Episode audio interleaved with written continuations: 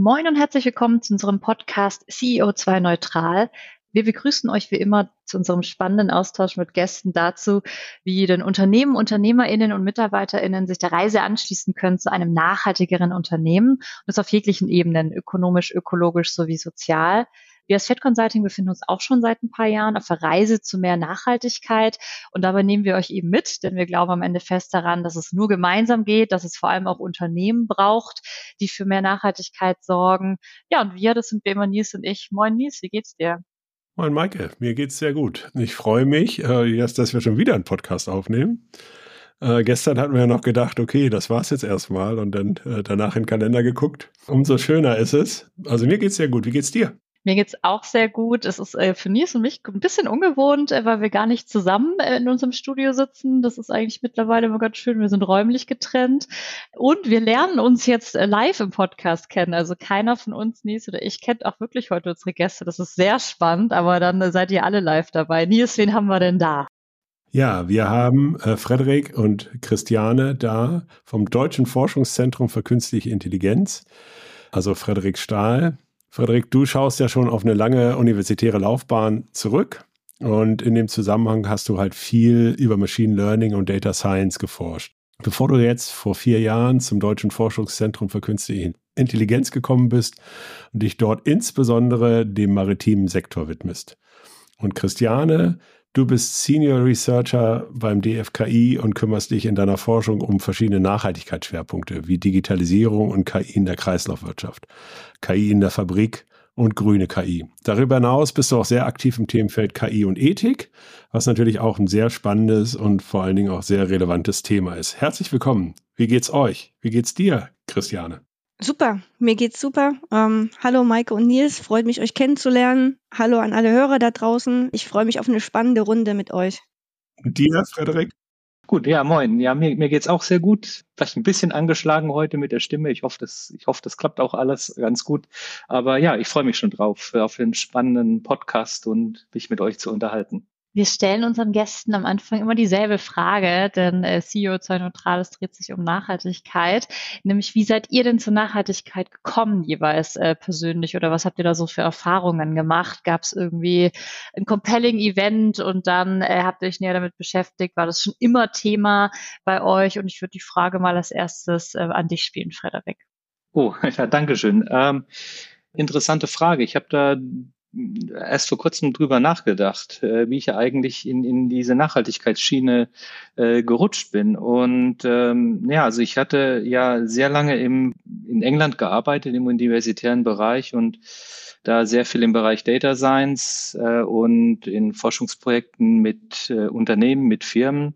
Da ging es dann oft auch wirklich um die wirtschaftlichen Aspekte, wie man KI und Machine Learning einsetzt, um eben ja den Wirtschaftsbetrieb zu optimieren und äh, habe dann so ein bisschen irgendwie so eine Sinnkrise dann auch gehabt. Also ja, ich würde nicht sagen Sinnkrise, aber ja, so so, so ein bisschen festgefahren an der Stelle und habe mich eben nach interessanten Gelegenheiten umgesehen, äh, vielleicht auch noch mal was anderes zu machen und bin dann über diese Stelle am Deutschen Forschungszentrum für KI gestolpert. Und der war jetzt nicht im Bereich Nachhaltigkeit ausgeschrieben, aber da sah ich dann spannende Projekte, die in dem Forschungsbereich Marine Perception passieren, ähm, die mich einfach hier auch sehr stark angesprochen haben. Und es waren Projekte im Bereich der Plastikmülldetektion in Gewässern, im Ozean ähm, um einfach auch hier festzuhalten, wie groß ist denn das Problem mit der Plastikvermüllung und der Verschmutzung in Gewässern äh, und dafür eben halt auch KI-Techniken einzusetzen. Und das hat mich in dem Sinne angesprochen, dass es eben etwas ist, was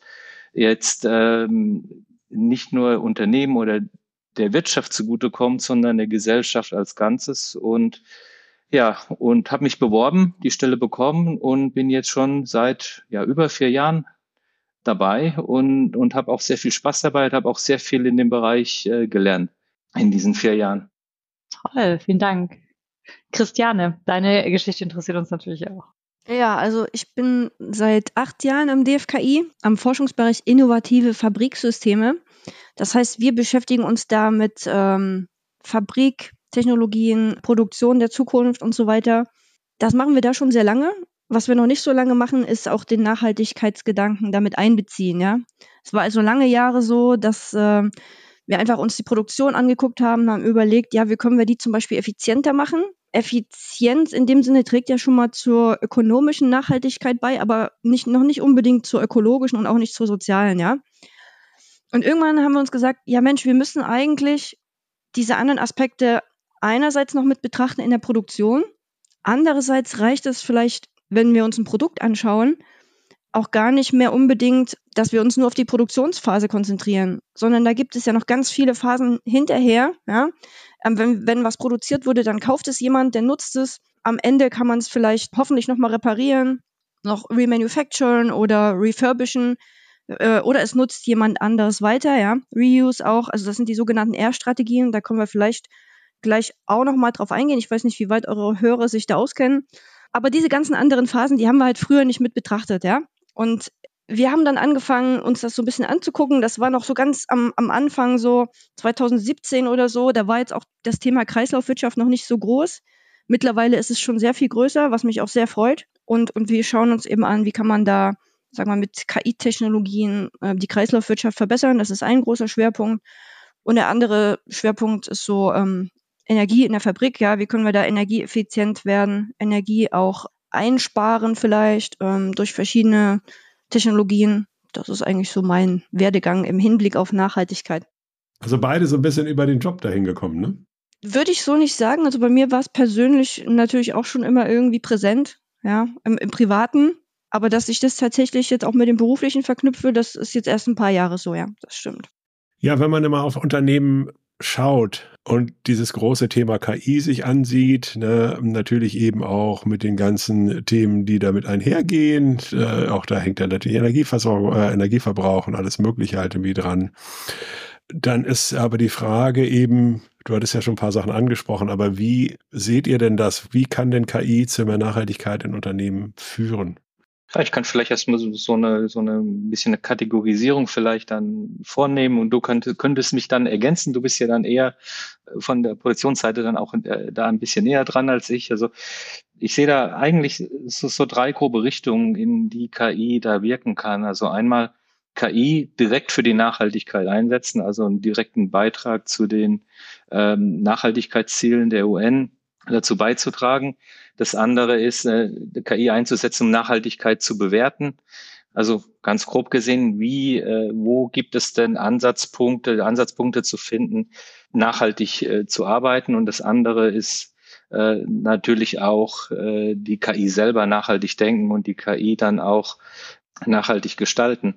Ich denke, wir sind am DFKI sehr stark in den ersten beiden äh, Teilen unterwegs. Ich denke, KI für mehr Nachhaltigkeit, das ist dann eher so Richtung Christiane, dann im Bereich der Industrie und der Fertigung und dann KI zur Bewertung der Nachhaltigkeit geht dann eher, denke ich, in meinem Bereich. Also ich würde jetzt mal so ein paar konkrete Ansätze sehen, wie man in Unternehmen KI einsetzen kann für Nachhaltigkeit und vielleicht auch einen CO2-Druck zu, zu verringern. Vielleicht gibt es da zum Beispiel Aspekte in der Energieeffizienz von, von Fertigung, Energieeffizienz äh, im Gebäudemanagement, riesige äh, Betriebsanlagen haben natürlich hier auch da an, an sich die Gebäude schon einen, einen sehr, sehr großen CO2-Ausstoß im Bereich der nachhaltigen Wirtschaft denke ich, dass man hier auch nachhaltig arbeitet, zum Beispiel mit, mit dem Düngen oder äh, dem Bewässern von, ähm, von, von Feldern, nachhaltige Verkehrssysteme zu entwickeln.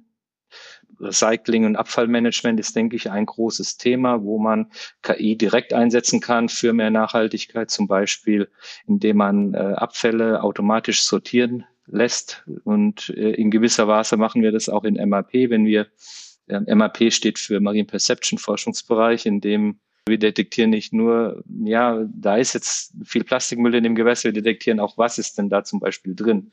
Die Information kann man dann auch verwerten. Und natürlich auch äh, dann im Bereich nachhaltige Produktion, oder kennt sich Christiane viel besser aus an dem Punkt. Deswegen würde ich hier einfach mal zu dich wieder zurückgeben. Ja, du hast jetzt schon ein paar Stichworte mir genannt. Ähm, zum Beispiel die Geschichte mit der ähm, Abfallsortierung. Ja, das haben wir tatsächlich auch schon gemacht in dem Projekt. Also die Idee war dort KI-basiert Abfälle zu sortieren. Ja, also dass man erstmal eine Sortieranlage für Abfälle mit einer KI ausstattet, die dann ein Objekterkennungsmodell ähm, hat, was dann äh, erkennt, welche Abfälle da auf dem Band sind. Aber dann sind wir noch einen Schritt weiter gegangen und haben so ein einen digitalen Produktpass gemacht für die Produkte, also für die Abfälle in dem Fall, ähm, so dass man dann, wenn man erkannt hatte, welches Produkt da auf dem Band angefahren kommt, vielmehr die Sortieranlage das erkannt hatte, dann nochmal diesen Produktpass nachschauen konnte, was gibt's denn da noch für Informationen drin, ja, die vielleicht die Sortieranlage so nicht sieht, sieht im Sinne von über ihre Sensorik aufnehmen kann. Und da haben wir neue Möglichkeiten gefunden, nach Kriterien zu sortieren, die es vorher nicht gab. Zum Beispiel sind da besonders wertvolle Inhaltsstoffe, zum Beispiel vielleicht seltene auch, da drin, die man besonders berücksichtigen muss und muss daher den Abfall getrennt aussortieren oder sowas. Ja, also sowas kann man alles machen. Sowas haben wir gemacht, ja. Ich finde das alles so spannend und jetzt, jetzt seid ihr ja Forschungsinstitut sozusagen. Das heißt, ihr, ihr beforscht das ja, ihr veröffentlicht wahrscheinlich Ergebnisse. Könnt ihr uns da mal in den Prozess holen und inwieweit eventuell auch schon Unternehmen integriert sind in den Prozess oder das teilweise aufnehmen und dann für sich nutzen? Wie kann ich mir das vorstellen, da die, die Zusammenarbeit irgendwie? Oder gibt es da überhaupt eine? Es gibt immer eine, weil wir ein anwendungsorientiertes Forschungsinstitut sind. Das heißt, ähm, wir finanzieren uns im Prinzip über ähm, Projekte, die wir einwerben, zum Beispiel von den Bundesministerien oder auch von der EU. Ja, das ist die eine große Säule.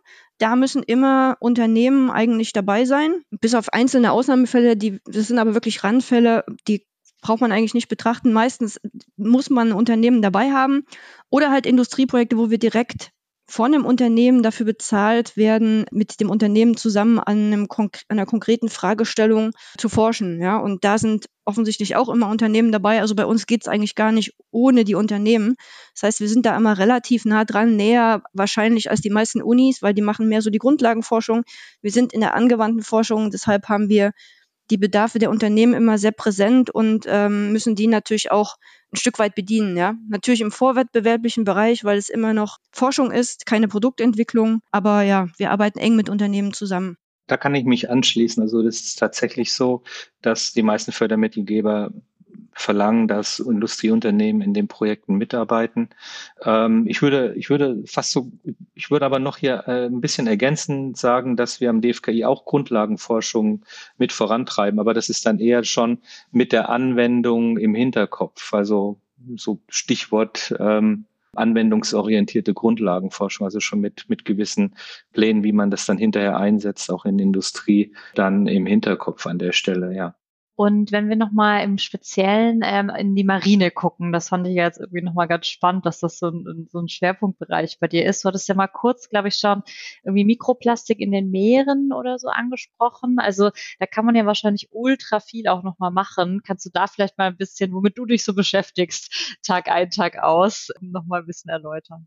Ich, würde das eher dann als Makroplastik bezeichnen, weil Mikroplastik spricht man auch äh, ungefähr wenn ein Plastikpartikel kleiner als fünf Millimeter sind. Also nicht unbedingt im Mikrobereich äh, gesehen auf der Skala, aber so kleiner als fünf Millimeter spricht man dann vom Mikroplastik. Das ist dann natürlich schwer zu handhaben. Wo wir ansetzen, ist dann eher im Makroplastikbereich. Also ähm, wir versuchen Messsysteme zu entwickeln, also KI-gestützte Messsysteme, die marine Gefahren, also im umwelttechnischen Sinne, entdecken, detektieren aber nicht nur im Marienbereich, sondern auch in Inlandgewässern, also zum Beispiel äh, Flüssen. Da haben wir angefangen 2019 mit einer ganzen Reihe von Projekten, die von der Weltbank gefördert wurden.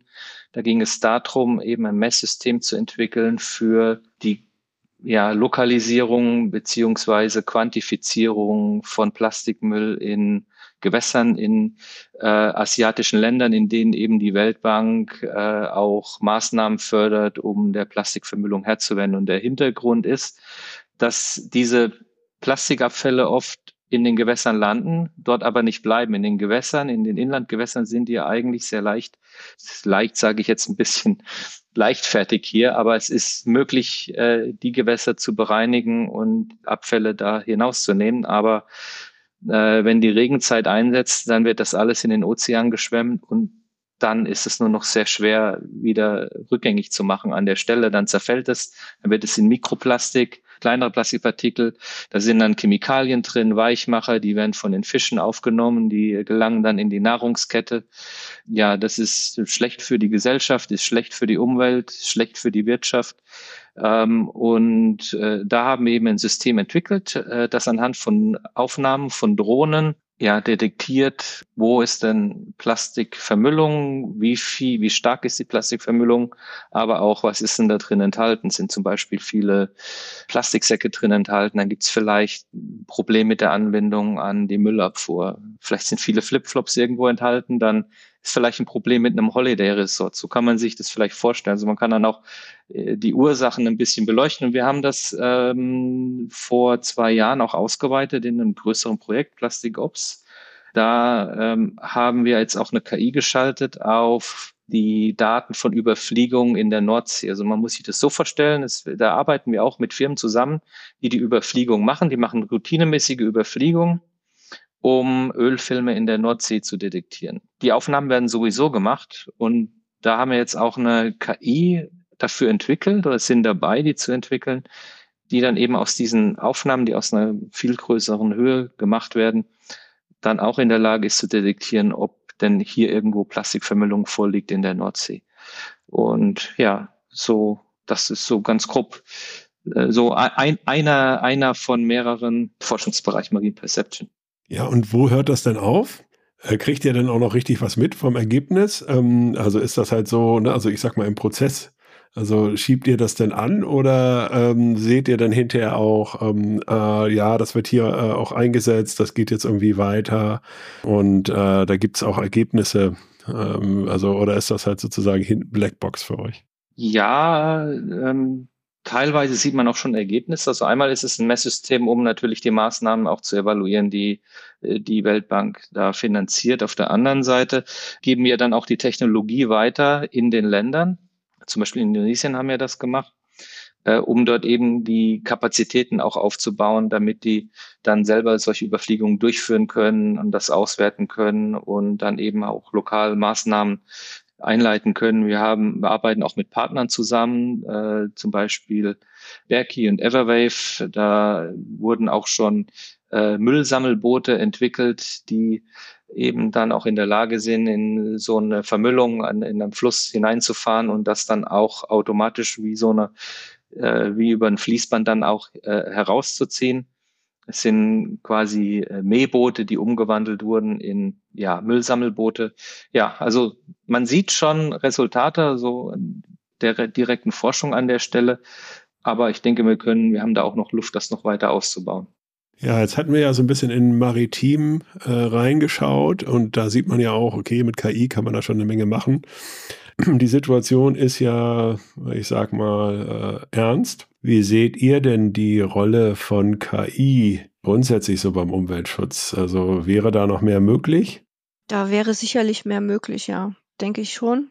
Wir sind da eher noch am Anfang, würde ich sagen, erstmal rauszufinden, welche KI-Technologien sind besonders gut geeignet, um sie für bestimmte Umweltschutzanliegen auch einzusetzen und welche vielleicht auch nicht, ja ähm, weil äh, KI ist selber natürlich relativ ressourcenintensiv erstmal, ja. Das heißt, dann muss man erstmal den Einsatz rechtfertigen, dass man sagt, der Nutzen ist dann größer als der Aufwand. Und da denke ich, müssen wir uns alle noch viele Gedanken machen, wo das sinnvoll einsetzbar ist und wo vielleicht auch nicht, ja, wo man vielleicht mit weniger, weniger KI weiterkommt, da wo es wirklich sinnvoll ist, es einzusetzen und da wo nicht, dann halt auch nicht, ja. Ich wollte ganz gerne nochmal auf das Thema ähm, Kreislaufwirtschaft nochmal eingehen. Also es ist ja das, wenn wir unser Wirtschaftssystem anschauen, was ja viele ExpertInnen auch sagen, dass wir uns da ja hinentwickeln müssen, eben besser mit unseren Rohstoffen umzugehen, sie immer wieder zu integrieren, etc. Ist das dann auch ein Grund, wenn ihr sagt, ihr seid ein sehr anwendungsgetriebenes äh, Forschungszentrum direkt in Kontakt auch mit der Wirtschaft? Also kam das dann auch automatisch, dass ihr jetzt auch in diese Themen ähm, dann reingeht und forscht? Meine Frage zahlt so ein bisschen darauf ein, genau, also wie sehr seid ihr da auch von externen, von Expertinnen getrieben oder könnt ihr euch oder wollt ihr euch auch selber nochmal ähm, da auch Schwerpunkte suchen? Also ist das, kommen die Firmen auf euch zu oder setzt ihr grob diese, diese übergeordneten Themen? Vielleicht dann Christiane einmal, weil du es ja vor allem erwähnt hattest. Ja, sowohl als auch. Also die Unternehmen tragen natürlich ihre Bedarfe äh, auch äh, an uns ran. Ja. Andererseits gibt es natürlich auch so äh, politische Vorgaben auf nationaler Ebene oder auf EU-Ebene, die sich so entwickeln, wie zum Beispiel auf EU-Ebene gibt es den Circular Economy Action Plan. Das ist also der Kreislauf äh, Wirtschaftsaktionsplan, wenn man das mal so ganz holprig ins Deutsche übersetzt. Das heißt, da ist sozusagen auch auf politischer Ebene der Wunsch oder auch der Antrieb, die Kreislaufwirtschaft voranzubringen, was natürlich auch bei den Unternehmen ankommt, ja. Dadurch generiert sich auch wieder Forschungsbedarf. Ja, wie macht man das denn? Wie schaffen wir es denn, dass wir nicht so viel wegschmeißen müssen? Ja, das ist gar nicht so einfach, weil es vielfach ja ökonomisch noch, äh, sagen wir mal, für die Unternehmen sinnvoller ist im Moment. Was heißt sinnvoller? Es ist einfach ähm, billiger, immer wieder neue Rohstoffe zu nehmen, anstatt anderes wieder zu verwenden oder zu recyceln. Das ist natürlich ein bisschen so ein ähm, Veränderungsprozess, der ein bisschen Zeit braucht, aber wir müssen natürlich auch von Forschungsseite die Technologien entwickeln, dass die Menge an wiederverwendeten, wiederverwerteten Sekundärrohstoffen überhaupt zur Verfügung steht, die wir gern hätten. Ja? Und da ist eine ganze Menge Forschungsbedarf noch. Da geht es auch sehr viel um Daten dass man erstmal Daten sammelt in der Kreislaufwirtschaft. Da haben wir jetzt ein neues Projekt, das Datenkompetenzzentrum für Circular Economy Daten, also für Kreislaufwirtschaftsdaten, wo wir uns genau anschauen, wer braucht denn in dieser ganzen Kreislaufwirtschaft von wem eigentlich welche Daten? Wo sind die schon verfügbar? In welcher Qualität sind sie verfügbar und wo fehlen sie vielleicht auch? Ja, das ist äh, gar nicht so leicht, da erstmal einen Überblick zu bekommen. Ja. Und wir als KIler, wird Frederik sicher ähm, bestätigen, wir, für uns ist sozusagen Daten der Rohstoff, ja. Also wir können ohne Daten nichts tun. Wir können ohne Daten keine KIs bauen. Das heißt, an der Stelle, wo wir nicht genug Daten haben, dann müssen wir da erstmal ran. Und die Datensammlung ist das eine. Und das andere ist natürlich auch, wie repräsentiert, speichert man die Daten dann, wie, wie führt man die mit, wie macht man die auch unterschiedlichen Stakeholdern dann in unterschiedlicher Weise zugänglich, ja. Nicht jedes Unternehmen will zum Beispiel dass Wettbewerber alle Daten sehen. Ja, vielleicht der Kunde ja, aber vielleicht nicht der Wettbewerber. Oder sie wollen nicht, dass die Daten in der vollen Granularität gesehen werden. Auch da müssen wir natürlich Konzepte liefern als Wissenschaftler. Wie geht man damit um? Ja, dass jeder genau das sehen darf, was er auch sehen soll. Oder dass die Unternehmen sogar Geschäftsmodelle darauf aufbauen können, dass sie ihre Daten mit verkaufen zu den Produkten. Das ist auch ganz spannendes Thema. Ja, also das kann ich tatsächlich bestätigen, Christiane. Also wir haben oft Forschungsprojekte, in denen oft von vornherein den Partnern, oft auch Industriepartnern nicht klar ist, dass wir da riesengroße äh, Datenbedarfe haben, um eben halt auch Modelle zu entwickeln. Und oft besteht erstmal ein großer Teil des Projektes auch diese Daten zu erheben, was für uns dann äh, oft dann auch dazu führt, dass wir dann hinten raus zum Projekt extrem viel Arbeit zu tun haben und am Anfang ist eher dann auch Ziel anläuft. Also hier wäre es gut, wenn in der Zusammenarbeit mit der Industrie, dass man da auch schon von vornherein sich überlegt, welche Daten sind denn, bevor man überhaupt das Projekt angeht, welche Daten sind denn äh, sinnvoll für die Anwendung, wie können wir die auch ähm, teilen. Manche Daten ähm, da gibt es dann, natürlich möchten, möchten manche Daten die Unternehmen dann natürlich nicht äh, offen zeigen und da gibt es natürlich auch Möglichkeiten, da gibt es Agreements, die man dann auch äh, machen kann an der Stelle. Aber ähm, ja, das ist, das ist in der Tat ein Problem. Wir sind so ein bisschen in der glücklichen Lage, dass bei vielen der Themen wir auch ähm, im maritimen Bereich dann auch mit universitären universitären Instituten zusammenarbeiten, die dann auch in der Lage sind, wie zum Beispiel dem ICBM in Oldenburg, die dann auch in der Lage sind, ja, Daten zu erheben. Aber in der Tat ist das ein, ein recht ja, großes Problem für uns oft. Ja, das ist total spannend. Wir hatten letztens gerade mit einem großen Hamburger Kunden gesprochen, die halt dann äh, für ihre gesamte Produktion da ja, ich sag mal, sehr viele Daten erfassen und die äh, halt dann irgendwie auch in so einem riesigen Data Lake äh, quasi auch ablegen, äh, weil das natürlich ein Asset ist für die. Ne? Also weil man natürlich irgendwie sieht, halt viele gerade produzierende Unternehmen sind ja am Ende Scope 3 quasi ihrer Kunden.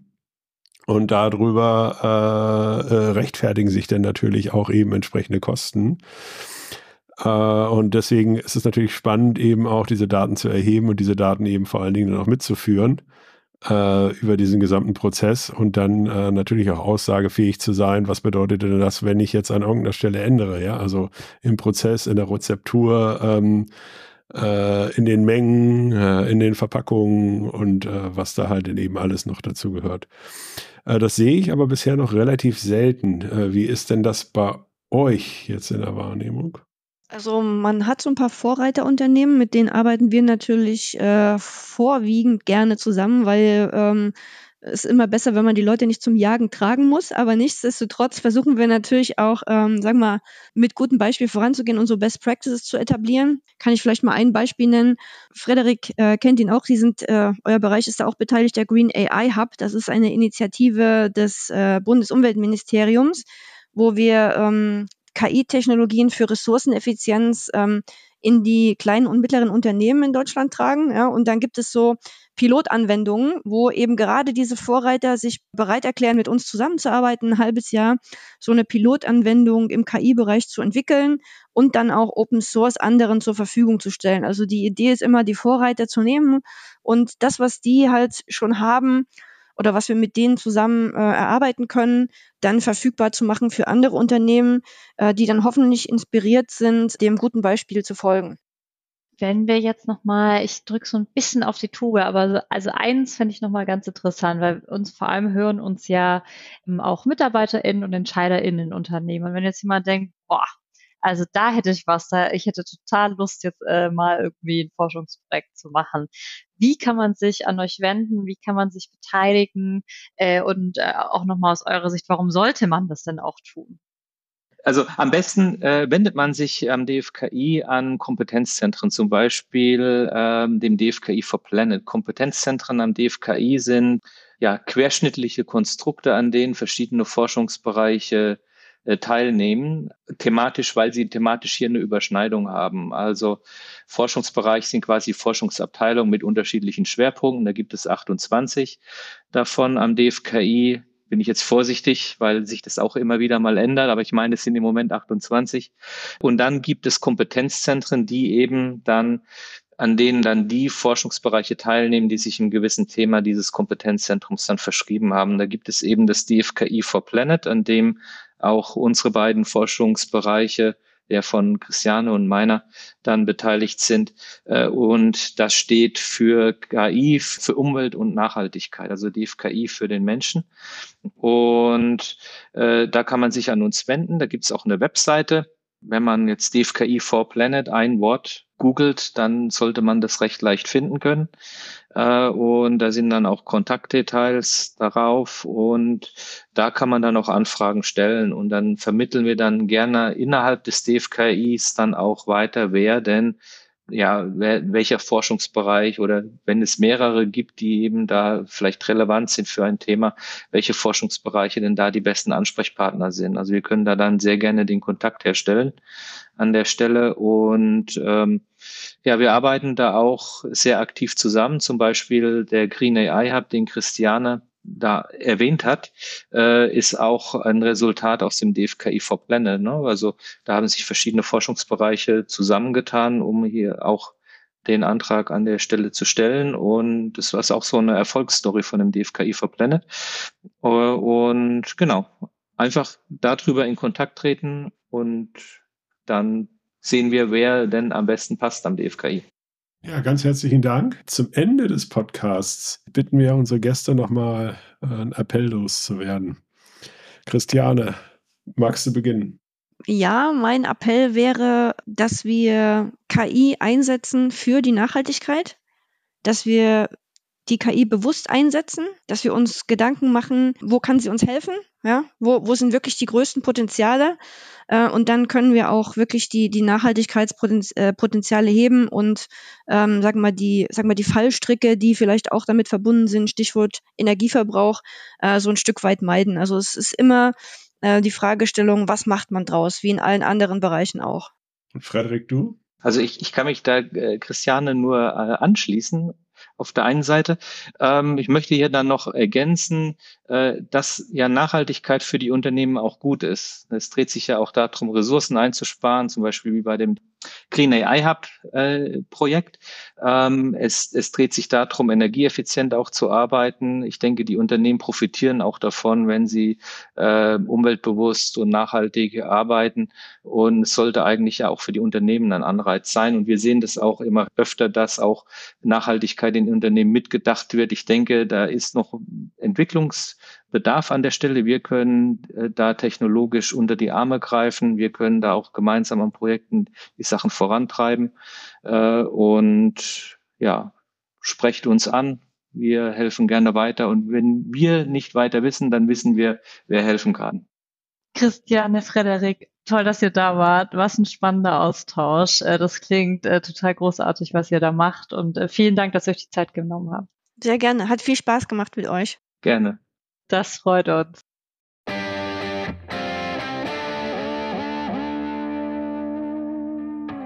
Ja, Maike, jetzt hatten wir das DFKI zu Gast. Frederik und Christiane, genau. Was nimmst du mit? Boah, also das war erstmal, ich finde das ist ja so cool, ne? Und ich meine, äh, ich meine es auch, als wir noch nicht auf Aufnahme gedrückt hatten zu den beiden und so, es ist natürlich gerade total das Hype-Trend-Thema etc äh, jetzt seit irgendwie OpenAI, ähm, gut, wir als Microsoft-Partner sind da vielleicht auch ein bisschen befangen, aber natürlich das, was jetzt bei Microsoft damit passiert und Copilot und diesen ganzen Chatbots. Also es ist natürlich gerade das Thema. Äh, und dann aber natürlich nochmal das zweite Thema, das uns sehr beschäftigt, Nachhaltigkeit und die zwei nochmal zu verbinden. Und ich meine, das war ja heute wir haben gekratzt, ne? Also wir haben an der Oberfläche gekratzt in diesen 30 Minuten, was irgendwie möglich ist und wo das Potenzial darin besteht, KI und Nachhaltigkeit zu verbinden. Ähm, das ist so riesig letztlich mit all den genannten Dingen daneben natürlich auch, also dass man natürlich auch gucken muss, wo, wo liegen die Daten. KI, dadurch, dass es so viel Rechenkapazität braucht, ist natürlich auch ein Emittent.